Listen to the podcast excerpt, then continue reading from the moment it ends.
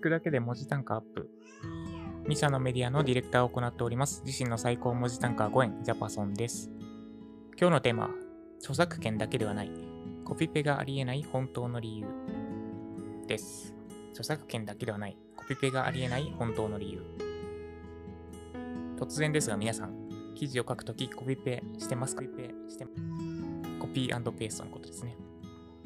で、これ、イエスってあっては欲しくないんですが、コピペしてないですよね。で、このコピペなんですけど、なんでやっちゃいけないとされているのか、深く考えたことありますでしょうか？いやいや、著作権とか権利的に違法だからでしょって思思われたのではないかと思います。で、で考えてみていただきたいのが、もし著作権的に OK だったら、つまりコピペが違法ではなかった場合、コピペやっていいのかっていうところですね。で、答えとしてはノーになります。で、最近この著作権的に違法だからコピペはありえないとされてるけど、そもそも別に権利的に NG じゃなくてもありえないなって感じたので、それをシェアしていこうと思います。はい。著作権だけではないコピペがありえない本当の理由。著作権がありえない理由は3つあります。1つは著作権的に違法だから。2つ目はペルソナ構成、その文章に至るまでの流れとか、すべてが同じでない限り、そのままでは使えないから。3つ目は、そもそもコピペしたいほど洗練された文章は、ウェブ上にあまりないからです。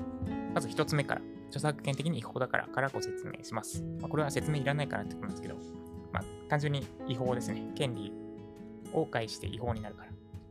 で、コピペして、コピペした文章を記事にして納品してしまうと、まずクライアントがそのコピペ元から訴えられます。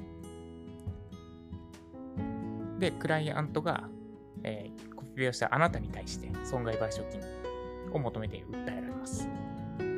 でもう、なんだろう、ぐちゃぐちゃになるって感じですね。これが一つ目です。著作権的に違法だからコピペはありえません。で、二つ目、三つ目ですね。が重要です。二つ目は、ペルソナ構成、その文章に至るまでの流れと全てが同じでない限り、そのままでは使えないからです。コピペするってことは、引用元の記事をそのまま、文章をそのまま使うってことになります。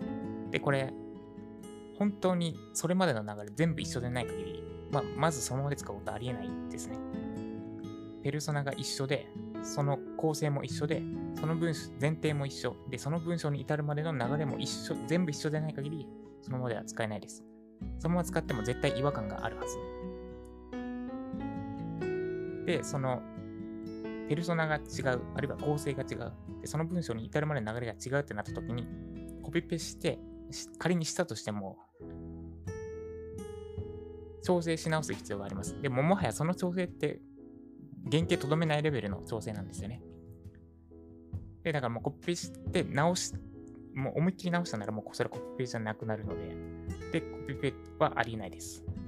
ペルソナ違法、その文、あ、ペルソナ構成、その文章に至るまでの流れ等が全て同じでない限りそのものでは使えません。で、そんなことは絶対ありえないので、コピペするってことはありえない。これが2つ目の理由です。で、3つ目が、そもそもコピペしたいほど洗練された文章が Web 上にあまりないからです。これちょっと暴論かもしれないですけど、なんか調べてて、あ、これ使いたいなって思うことってそんなになくないですかってところですね。なんなら、この表現微妙だな、ちょっと手直しすればもっとわかりやすくなるのになって感じることの方が多くないですかね。これちょっと人によって違うかもしれないですけど、私は結構後者のが多いんですね。いや、ここ、これ、指示語のとこ変えた方が分かりやすいだろうなとか、つい、なんだろう、修正したくなっちゃう。そもそもコピペしたいほどいい文章ってそんなにブログとか、まあ、上位記事であってもそんなにないですよねってとこ、根本的なとこですね。で3つ目のとこなんですけど、結構、検索キーワードで1位の記事であっても、なんか全体的に微妙だなって思うことが割とあって、特にそれが顕著なのが、IT 系の記事、エンジニア系の記事です。私、10年間もうエンジニアもやってきた、やってきてるんですが、そのエンジニアスクールに上がってる記事って正直1位であ1位のやつであっても微妙なんですよね。多分これ、なんだろう、どう微妙なのかっていうと、これ多分エンジニアじゃない人が書いてるなってのが、もう見たらわかるんですよ。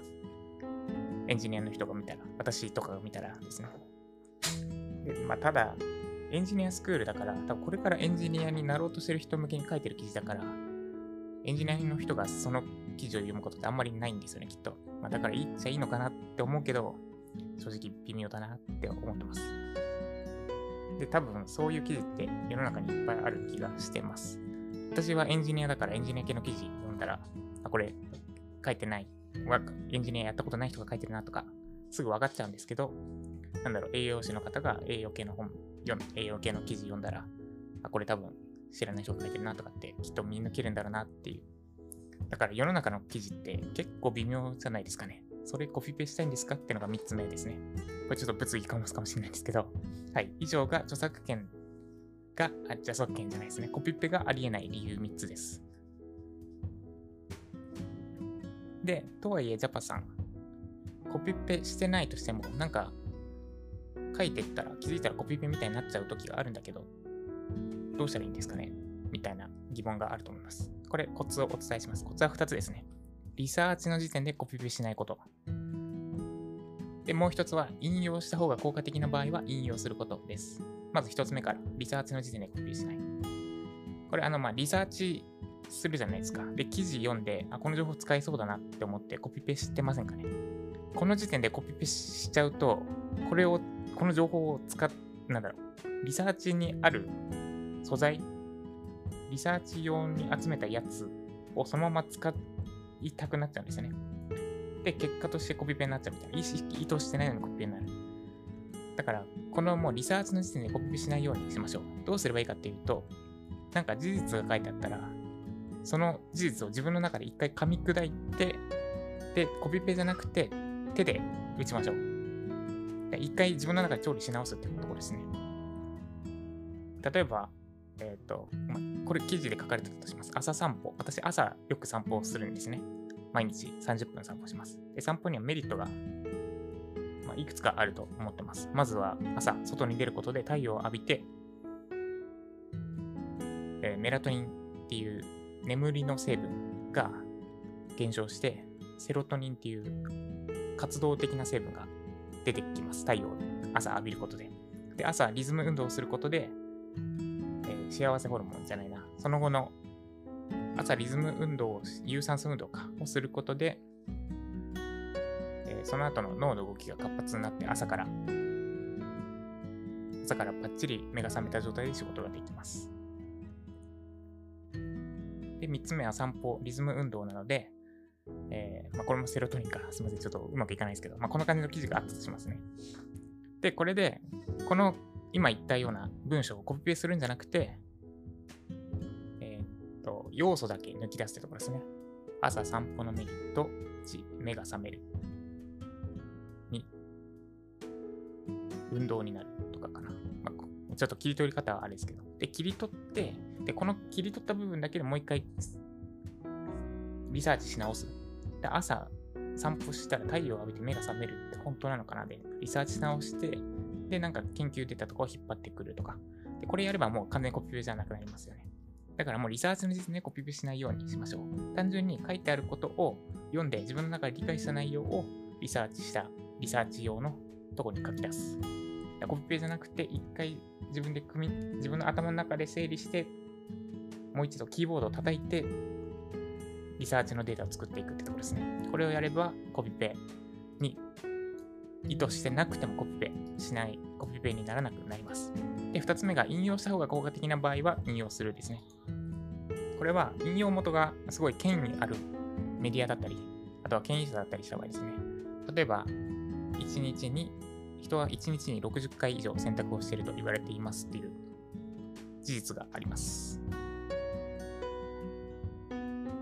で、これ、メンタリスト DAIGO さんの自分を操る超集中力っていう本に書かれている内容なんですけど、これ単純に私が、うん、これ自体が事実だったとしても、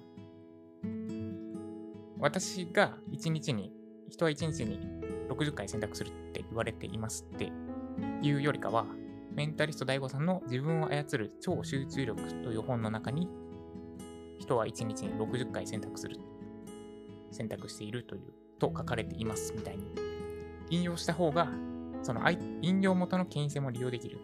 ことがあります。でこういうふうに引用した方が効果的な場合は、普通に引用しちゃいましょう。これを自分の中で下手に組み直してやる必要はないと思うんですね。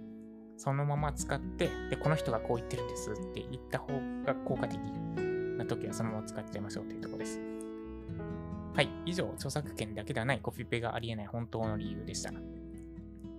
コピペがありえない本当の理由は3つです。1つは、著作権的に違法だから。まあ、当たり前ですね。で、ただ違法じゃなくてもありえないですよ。その理由は2つ。ペルソナ、構成、その文章に至るまでの流れと全てが同じでない限りそのままでは使えないから。これは文章を知ってれば知ってるほどコピペがありえないことはありえないっていうことに気づけると思います。で、3つ目、そもそもコピペしたいほど洗練した文章は Web 上にあまりないから。結構上位記事とかでも微妙です。コピペしたいとはしして OK だとしてもそもそもしたいと思いません。ですね。で、コピペにならないため、意図してなくてもコピペにならないためのことは2つです。リサーチの時点でコピペしないようにしましょう。なんか、あ、この事実とか使えるなって思ったとこでも、そこでコピペを使わずに、自分の中で一回整理して、で、キーボードをちゃんと手で文字を打って、リサーチの情報を集めるようにしましょう。で、二つ目、コツ二つ目が、引用した方が効果的な場合は引用しましょう。メンタリスト DAIGO さんのように、DAIGO さんの選択術のお話のように、人は1日に60回選択をしています。みたいな事実があったとしても、この人がこう言ってるって伝えた方が、権威性も出せて説得力を増す場合は、積極的に引用しましょう。下手に調理せずにそのまま使いましょう。です。以上、著作権だけではないコピペがありえない本当の理由でした。今日はこれから私の実家に妻と息子を連れて帰ります。はいなんで午前中で一通りの仕事を終わらせました。電車の中では、なんか、なんだろう、積んどくされている本を読もうかなと思ってます。では今日も頑張っていきましょう。ジャパーズ本でした。